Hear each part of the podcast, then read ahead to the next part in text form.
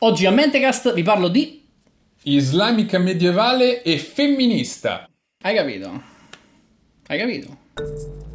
Bravo.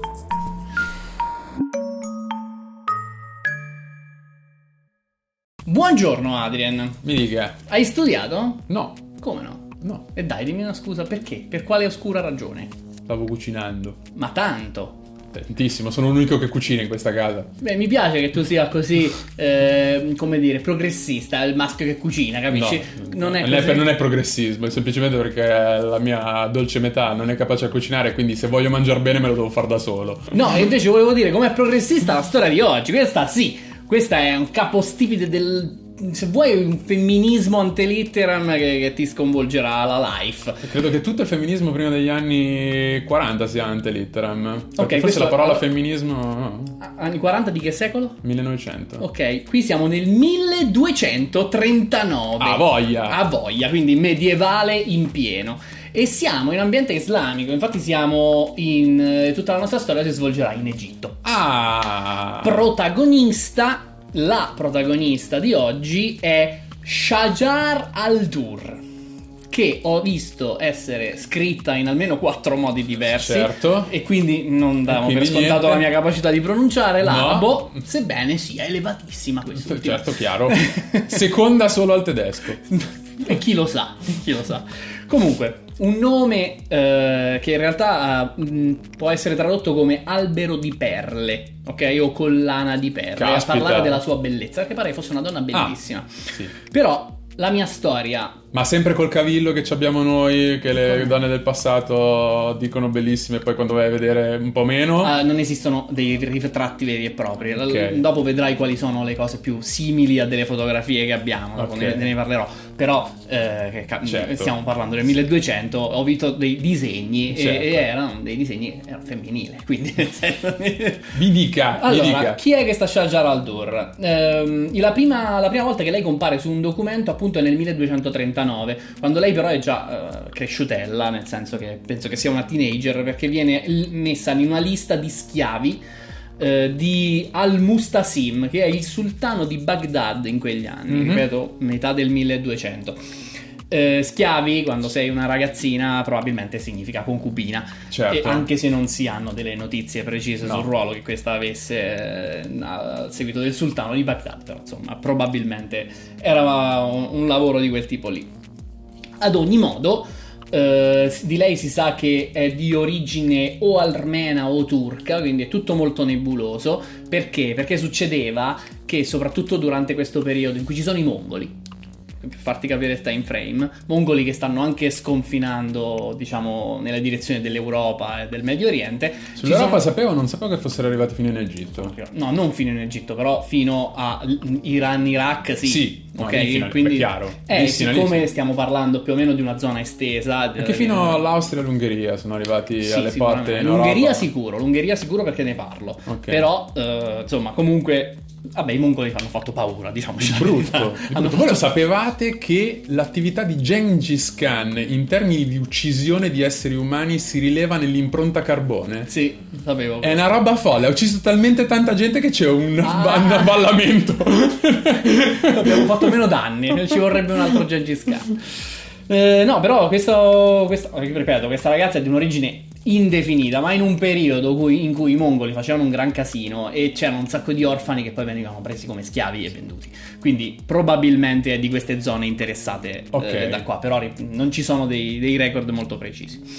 Quello che però sappiamo è che a un certo punto questa signorina, la nostra Shajar al-Dur, viene venduta al sultano d'Egitto. Ah. Ok, co- quindi come concubina precisa. Solo che questo eh, sultano che Magari si no. chiama. Eh? Magari per dare ripetizioni ai figli. No, ti garantisco che questo invece è dettagliato. Lui si chiama Al-Salim Ayyub e ha la particolarità di essere il, eh, uno dei discendenti di Saladino. Ok, quindi stiamo parlando Ma di. se la racconta lui come se la raccontano tutti quanti che sono discendenti di No, tutti, no, no, è la tutti realtà. i monarchi Lui del mondo a un certo punto penultimo sì. discendente di Saladino, dove l'ultimo è suo figlio. Ok, quindi stiamo parlando proprio degli Ci ultimi stiamo rapimenti. credendo. No, no, io, ci, io, io sì, io ci credo. Lo sai che tutti i monarchi d'Europa a un certo punto si sono rifatti l'albero genealogico dicendo che erano discendenti E di invece erano discendenti, Gesù Cristo. e invece erano discendenti di Gengis Khan. Probabilmente, Probabilmente sì, perché tra l'altro anche cosa. ripopolato Gengis Sì. Khan. Che uomo, ha fatto tutto lui. Comunque, stiamo, di- stiamo divagando. Torniamo qua. Eh, Al-Salim Ayub, che è il sultano d'Egitto, Sì? a un certo punto la prende in simpatia sta, sta Shajar perché lui viene, non so se, vabbè, puoi immaginare che ha, la politica è complicata. Eh, io non, non la so bene, però ci sono degli attriti interni in questi, in questi paesoni e quindi fazioni che combattono internamente anche se Mm. stesse. Insomma, lui alla fine finisce prigioniero. Mm. Poi è un re, quindi prigioniero di palazzo, quindi non è che fosse in una cella. E in Sì. questo palazzo lui rimane molto spesso a contatto con la nostra protagonista, che diventa la sua preferita, appunto che lui la sposa. Mm. Ok? Poi, di nuovo, stiamo parlando di musulmani e il fatto di avere più mogli Sì, non, non, è... assolutamente niente di No, anormale. certo. Quindi mh, non è scandaloso, però c'è, c'è- mh, c'è questo, c'è questo matrimonio, la sposa, hanno un figlio insieme e tutto questo succede nel 1248. Ah, Solo che tutto questo, finché, fin qui tutto normale, se non che nel 1249, l'anno dopo, succede un gran casino, ok? Succede quella che è passata alla storia con molti nomi, ma noi prenderemo questo, è la settima crociata. mm. Dico molti nomi perché il modo di numerare le crociate mi ha incastrato il cervello, ognuno ne parla in modi diversi, Certo. figurati che anche nel mondo musulmano si parla di crociate, se ne contano tipo quattro. Ah, e quindi nel senso è molto poco affidabile il sistema di numerazione che si trova in giro. Ok. La maggior parte delle volte si è denominata come settima. mm. Al capo di questa crociata c'è Luigi IX, ok? Un sovrano eh, cattolico francese molto rispettato, tra l'altro amatissimo dalla sua popolazione, che però a un certo punto vuole fare l'ennesima crociata per andare a conquistare Gerusalemme. certo. Come si fa normalmente? Si va dal Papa. Non per andare a predare dei tesori. No, no, no, Per no, andare... eh, Terra Santa. Sì, certo. Come si fa? Normalmente si va dal Papa e gli si dice: Oh Papa, ciao, andiamo insieme facciamo guerra. E il Papa Sei dice: un'agenzia turistica. Ma tipo, perché comunque il Papa è quello che ti mette il bollo dell'essere cristiano, della guerra santa. Sul passaporto, che- sul passaporto da giustifica crociata. la tua guerra, no? Certo. Non è disponibile, è occupato, c'ha da fare. E il Papa, che Papa era? Oddio, non me lo sono scritto. Ah. Non lo so. Comunque, il Papa esisteva e gli ha detto no, gli ha detto picche. Allora andiamo a chiedere a qualcun altro, andiamo in Ungheria, tutto distrutto perché è pieno di mongoli così. E non si riesce. Insomma, gira rigira per tutta l'Europa, non trova neanche un alleato. Quindi la settima crociata non Sa- è una crociata, è una guerra della Francia per andare a far numero. Ok. Eh, in tutto questo, però, Luigi parte, decide di fare come molti eh, scalo Sì. dall'Egitto, prendere il Sì. Cairo e poi da lì andare a Gerusalemme. Questa diciamo che era una specie di tappa quasi obbligata da un punto Ok. di vista di logistica. E ce la fanno, eh, capiamoci, perché eh, loro vogliono sbarcare e lo fanno, vogliono, eh, vogliono assediare una prima cittadina che si chiama Damietta, che si trova lì presso le foci del Nilo. Subito, Tranquillo, proprio come un come coltello nel nel burro. facile facile, prendono la città, la prendono loro e iniziano a assediarla, quindi la In mantengono. Egitto il coltello non deve essere manco caldo perché tanto fa già caldo il burro. Coltello è a già, già temperatura ambiente nel burro. È già fuso il burro, quindi va bene. Ok, dopodiché, allora il nostro Ayub, che il nome intero è Al-Salim Ayub, decide di però barricarsi a Mansura, che è un'altra città un po' più grande di Damietta, che sta un Mhm. po' più a sud, quindi è un po' a metà tra il Cairo e Damietta. Si chiama Mansura questa cittadina. Ok. E lui si barrica lì perché storicamente suo padre aveva resistito a un attacco europeo di un'altra crociata, stando lì barricato. Lui quindi dice: Facciamo questo gesto eroico, accopia mio padre, facciamo una bella Sì. figura. Solo che crepa. Ah, muore. Non fa in tempo a incrociare le spade con Luigi IX che muore di, Di tubercolosi. Ah, Così, malattia. di malattia. Questo, vabbè, non lascia del tutto tutti sgomenti perché insomma non è che stesse proprio in ottima salute fino a quel momento. Mm. E una persona che aveva un po' l'occhio lungo era proprio Shajar, che, Che, lo dice, sapeva, l'aveva vista arrivare. e l'aveva vista arrivare. Quindi lei che Ah, fa? E che qua fa? parte veramente la leggenda di questa grandissima tipa. Gli fa firmare in bianco delle carte. Cioè lascia dei fogli bianchi e prima che lui morisse inizia, firma, firma, firma, un centinaio di cose.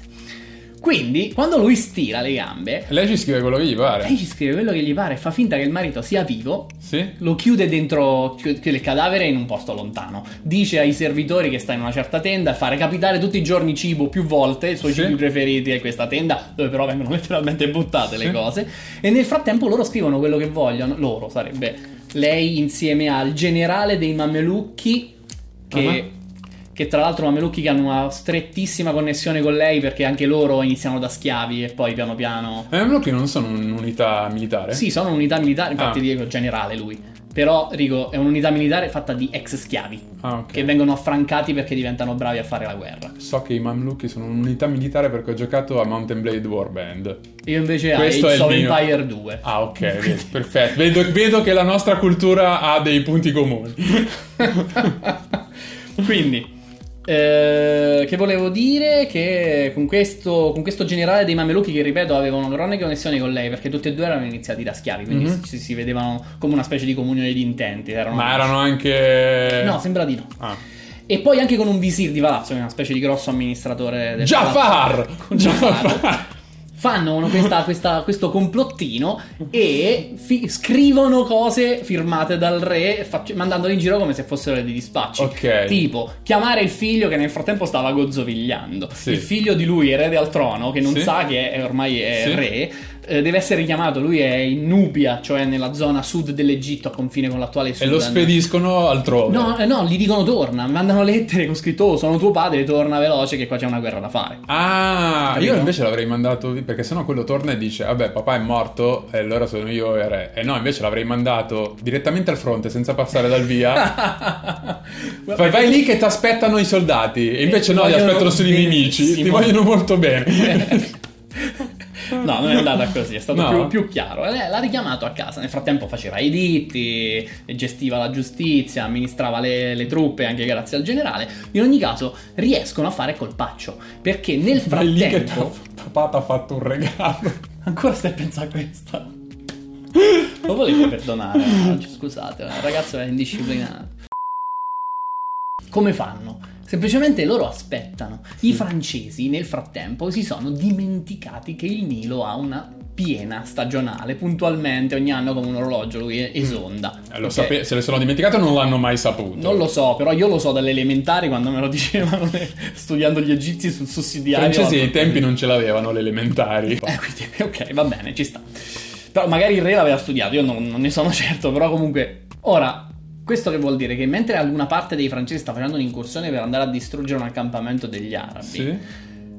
lo distruggono e poi vanno oltre per andare contro al resto dell'esercito, Ok. convinti che i propri rinforzi stiano arrivando. Mhm. Solo che dietro di loro il Nilo sta esondando e i forzi sono bloccati lì.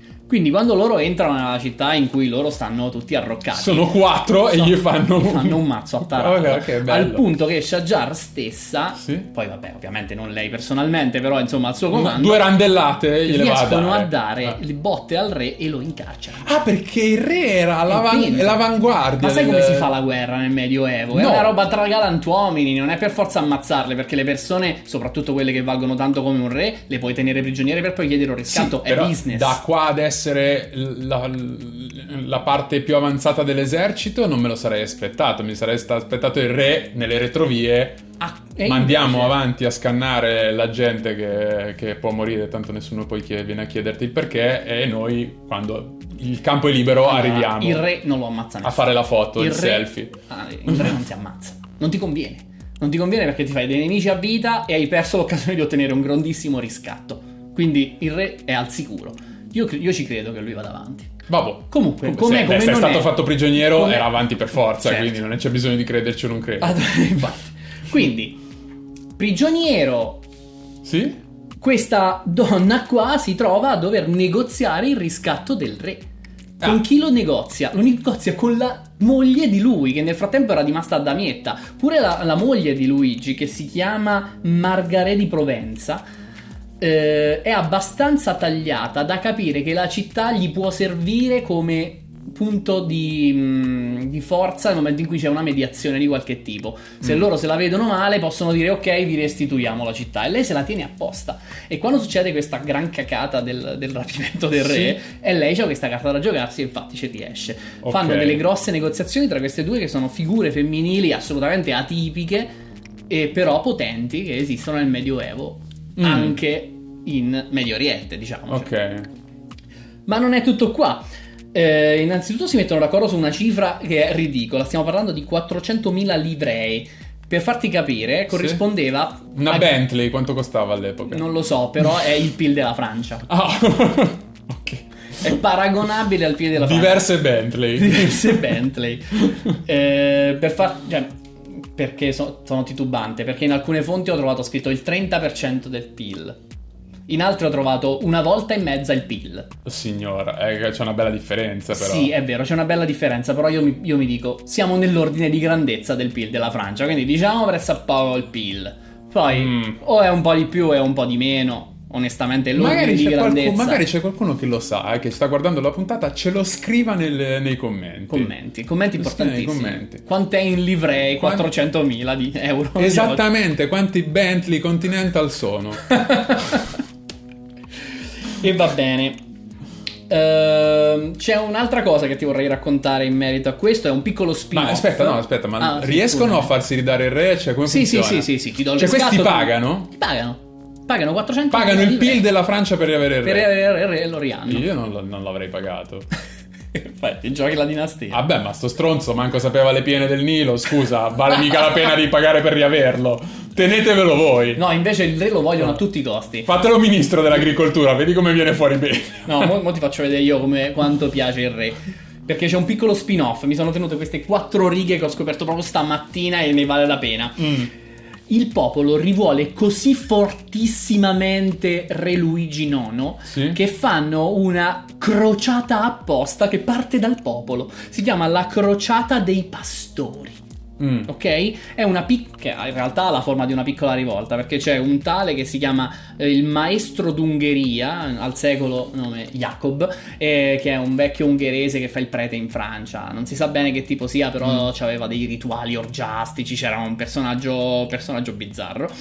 E questo dice a tutti: Ah, io so che io vi devo raccogliere per fare questa protesta perché noi dobbiamo andare in Terra Santa e ci dobbiamo riprendere Re Luigi. Quello sì che ci va bene. Allora vanno in giro, ammazzano i preti, ammazzano i vescovi, fanno un casino, mettono a ferro e fuoco Parigi. Ok? Finché a un certo punto. Fanno casino a casa propria per riavere... Eh, questa è la domanda, non si capisce. Vabbè. Degli errori sono stati commessi. Logistici. Comunque, la regina madre che è a Parigi a un certo punto li appoggia Sì. e gli manda delle truppe per aiutarli. Di supporto. E, e dopodiché cambia idea e le truppe li ammazzano. Ok, bene, perfetto. Piccolo spin-off della crociata dei pastori. Bene. Comunque, siamo qua. Abbiamo finito la guerra, è andata benissimo, il paese ci adora, finalmente torna il figlio di Ayub. Il- questo signore Che la chiama- guerra però a questo punto non l'ha fatta. No, non la fa, anche se eh, fonti divergono, qualcuno dice Il che... Trota non l'ha fatta. No, guerra. arriva verso la fine, partecipa alle fasi finali. Eh, addirittura infatti, uno dice che cosa. Agita un po' la spada così dietro. Secondo me è andata così, anche perché questo è famoso per essere un ubriacone totale. Sta sul cazzo a tutti quanti quelli che esistono e che lo conoscono. E eh, appena si presenta. Si prende il comando, vabbè che gli spetta, quindi c'è poco da fare. Eh, anche perché, eh, questo forse andava detto meglio, ma appena la guerra finisce, Shajar annuncia che il re è morto. Cioè che il sultano Ayub è effettivamente deceduto, anche se non specificano quando e come. Mhm. Però il, il figlio arriva, si prende i redini del paese e inizia a mettere in qualsiasi posto tutte le persone che a lui sono strettamente amiche Certo. e che in, effetti non hanno fatto niente. Ma siamo sicuri che è egiziano e non italiano? Beh, Vabbè, ma sai che siamo tutti mediterranei. Tutto il mondo è paese, eh. e questo tizio, ripeto, si chiama Turan Shah in breve, però il nome completo è Al-Muzzam Turan Shah. E niente, sta talmente sul cazzo a tutti che Lo cioè, ammazzano. fanno ammazzare. Lo fanno. È sempre Shah lei? Sempre lei sempre fa lei. ammazzare questo tizio. E tra l'altro, il modo in cui muore fa invidia a Rasputin. Che adesso tu sai chi è Rasputin? Sì, so che Rasputin sai, so come, tu- come teoricamente è morto. È morto in modo un po' rocambolesco perché gli hanno dovuto Hanno sparare in sparare, 40 modi affogarlo. Sì. È successo più o meno la stessa, La stessa cosa. cosa. Sì, sì, praticamente eh, era un banchetto, lo aggrediscono, gli impalano una mano che la passano parte parte con una spada, allora lui scappa su una torre, allora lo inseguono, allora lui si butta nel Nilo dalla torre, allora lo inseguono un'altra volta, lo, gli- lo impalano con un A- giavellotto. a pagodate sul- Lo, lo- lo trapassano sul costato con una, con una il lancia e resoconto lui si di- porta dietro questa cosa mentre nuota lo crivellano di frecce non muore a un certo punto uno entra nel lago lo accoltella mentre sta nel fiume Nilo e non moriva mai questo e, e alla fine Il muore resoconto di questa cosa eh, dove l'hai trovato? Su... sai chi è che lo dice? Tarantino, Quentin Tarantino. No, è eh, Joie de Joinville, che è quel cavaliere di cui Barbero legge le memorie. Furfante. È lui ok. che racconta questa roba. Ah, ok. Quindi è una fonte importante anche. Comunque, a parte questo momento, momento gore, Esatto. torniamo a noi. Shajar al-Dur prende il titolo di sultana, cioè femminile. Una roba che è stata dovuta coniare per lei. Ma davvero? Per- che è una cosa più unica che rara. E, però come è stato fatto questa cosa? E Perché poi tutti- con l'accordo di tutta una serie di persone, perché voglio dire ci dovevano essere tutta Lei una è serie sostenutissima, per esempio i militari sono tutti dalla sua parte perché i grossi sono mamelucchi. di... Ah, giusto. E ripeto, a E palazzo anche il- tutti le vogliono bene perché sa che lei ha collaborato per questa cosa, ha coinvolto tutti, ha, eh, ha- Certo. ha- mosso le pedine nel modo giusto e hanno vinto la guerra per, C'aveva pure per Jafar. merito tuo. C'aveva già far. C'aveva Jafar. Iago, uguale, tutti quanti. Tutto uguale. La tigre, anche lei. Tappeto volante, tappeto volante, eh, ti boh, fidi di eh, me, tutto eh. uguale. Sultana è un titolo però che va Un convalidato. po' ambiguo, perché No. detto così nella folla può sembrare un'altra No, parola. quello è Eric Cartman. Io, io quello, che volevo dire, quello che volevo dire è che è un titolo che viene anche convalidato dalle attività pratiche della vita di tutti i giorni. Ah. Cioè, lei eh, fa coniare monete con la sua faccia. Certo. E nelle preghiere i muazzin invocano il suo nome come protettrice anche della religione, perché sai che sono misti questi Ok. ruoli, politica e religione Va sono bene. molto mm, strettamente eh, in- intersecate. La cosa brutta è che questa roba dura tre mesi, perché Ah, infatti ti stavo per chiedere cosa ha fatto da sultana di importante? Niente. Niente perché non ci ha avuto tempo. Non ci ha avuto tempo, perché eh, in effetti, cioè, non è che ha fatto delle riforme, capiamoci. Eh, non era neanche un, un tipino tutto tranquillino, perché come avrai visto la prima cosa che fa è far firmare carte in bianco, ammazza persone, Certo. cioè non è, Mm. non è un chirichetto. Eh, in ogni caso, però, quello che voglio dire è che da Baghdad il califfo si lamenta. E si lamenta con queste parole, os- virgolette, Ma chi è sta sultana? mi fai fare la puntata? Ma vedi questa? di Trastevere, ma dove stai? esatto. Allora, stavo dicendo, virgolette. Ho saputo che lì non c'è nemmeno un uomo in grado di guidare l'Egitto. Ah. O ve lo trovate o ve lo mandiamo uno noi. Una lettera così, diplomatica. Caspita.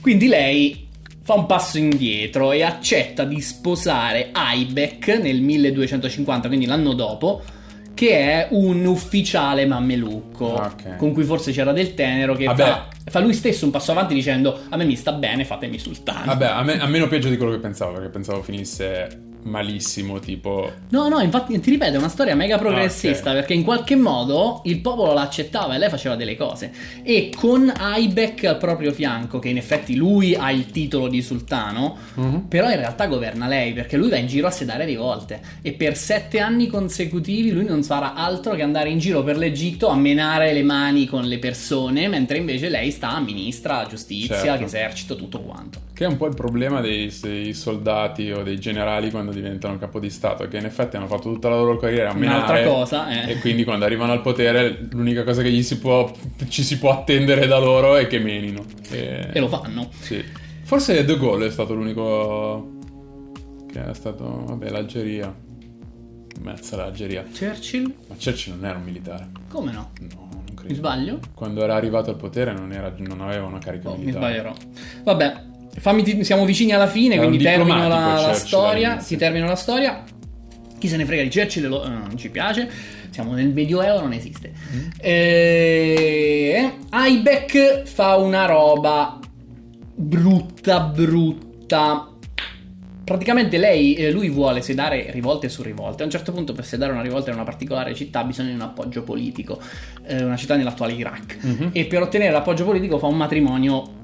Con- diciamo di matrimonio di, di interesse. Mhm. e si, vuole, si sposa una ragazza che a Shahjar non è che gli vada benissimo quest'idea Mm, poi ripeto è poligamia sì. e Shahjar non era manco la prima moglie, era la seconda, quindi questa sarebbe stata la terza. Non si sa come mai, però lei è questa roba proprio gli rimane qua e quindi lo fa strozzare nella vasca da bagno dai suoi servitori. Ah, fa strozzare lui? Quando lo ritorna, prima cosa che succede è strozzare. Mannaggia, questa però... Comunque, la prima moglie dici, ma questa che sta facendo? Sì? Il figlio ulteriormente si arrabbia perché aveva un figlio dalla prima moglie che si chiama Ali. Lui fa torturare i servitori che gli rivelano che la colpa è di Shajar al-Dur che gli ha chiesto di fare questa cosa. E allora eh, Ali eh, de- decide che lei deve morire a colpi di zoccoli, cioè gli zoccoli di legno in testa finché Mm. non crepa. Una volta morta la prendono, la Ah, defenestrano. mu- ah, lo fa? Lei non scappa, non riesce... No, no, no, non si riesce, si muore sottrae? così, muore, no, che non si, magari sarà anche pro- scappata, però è morta in questo modo e una volta morta il cadavere è buttato dalle mura del palazzo a essere mangiato dai cani per terra, Mm. ok? La cosa buona è che poi in realtà il corpo viene sepolto, in realtà, e viene sepolto in un mausoleo che lei stessa aveva fatto costruire, dando poi vita a una specie di moda di far associare delle tombe alle madras. Eh, non so presente le, le scuole islamiche, no? Mm. Eh, No, non sapevo. Vabbè, ci sono delle scuole che dopo l'idea di Shajar vengono anche adottate per fare da mausoleo in alcune Ok. loro ale. E la prima è la sua e è oggi visitabile al Cairo. Ah, ok. Quindi questa è la nostra storia. Eh, il fun fact che ti potresti, l'unico effettivamente simpatico e che potresti aver desunto da solo è che questa signorina, nonostante sia tipo brava nel suo lavoro e anche una feroce assassina, tra le sue eh, come dire, medaglie, tra i suoi achievement, c'ha anche che ha fatto finire la dinastia di Saladino. Mm. e la dinastia successiva invece durerà per centinaia di anni. Ok. Ma quella di Saladino di- finisce perché lei la recide. Certo. Muore di tubercolosi il marito e lei uccide Quindi il figlio su- in un modo un po' rocambolesco. Suppongo che starà sulle balle a un certo numero di persone, no? Beh, in realtà oggi l'idea che si ha è di una specie di protofemminista che, ripeto, è- è- è amata. Io tutte le volte che ho trovato delle informazioni su di lei se ne parlava in modi lusinghieri. Ma tu lo sai chi è che sopravviverebbe a qualsiasi crociata? Zoccolata! A qualsiasi crociata perché tanto gli assedi a lui non gli fanno un baffo, lui si chiude su se stesso, aspetta 1000-1500 anni e poi Il problema si è il problema si è risolto da solo. è Ursulo! È Ursulo! Il nostro tardigrado che vi intima di andarci a vedere a so- a- su YouTube, su andarci a sentire su iTunes, su Spotify, su SoundCloud, mettere gli scrivi, mettere il commento, il like oppure andare a vedere le nostre comunicazioni su Facebook e su Instagram e sul defunto Twitter. Andate a vedere le comunicazioni di un anno, un anno e mezzo fa, magari. Fico. A voglia! Quante ce ne stanno un anno, un anno e mezzo fa? Ma soprattutto Ursulo vi chiede e chiede al nostro qui presente Massimo: ci sono delle fonti?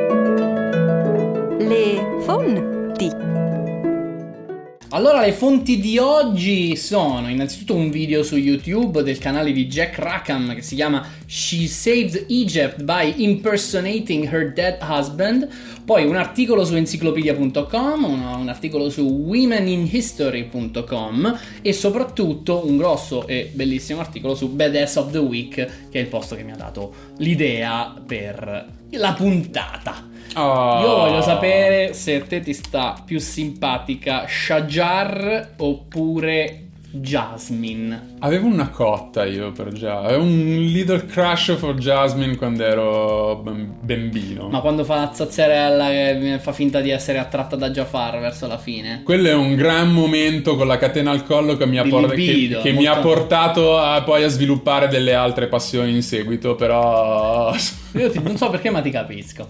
Era quello un gran gran momento. Sai qual è un altro momento di questi simili? Quale? È quando appare in costume il gramofone.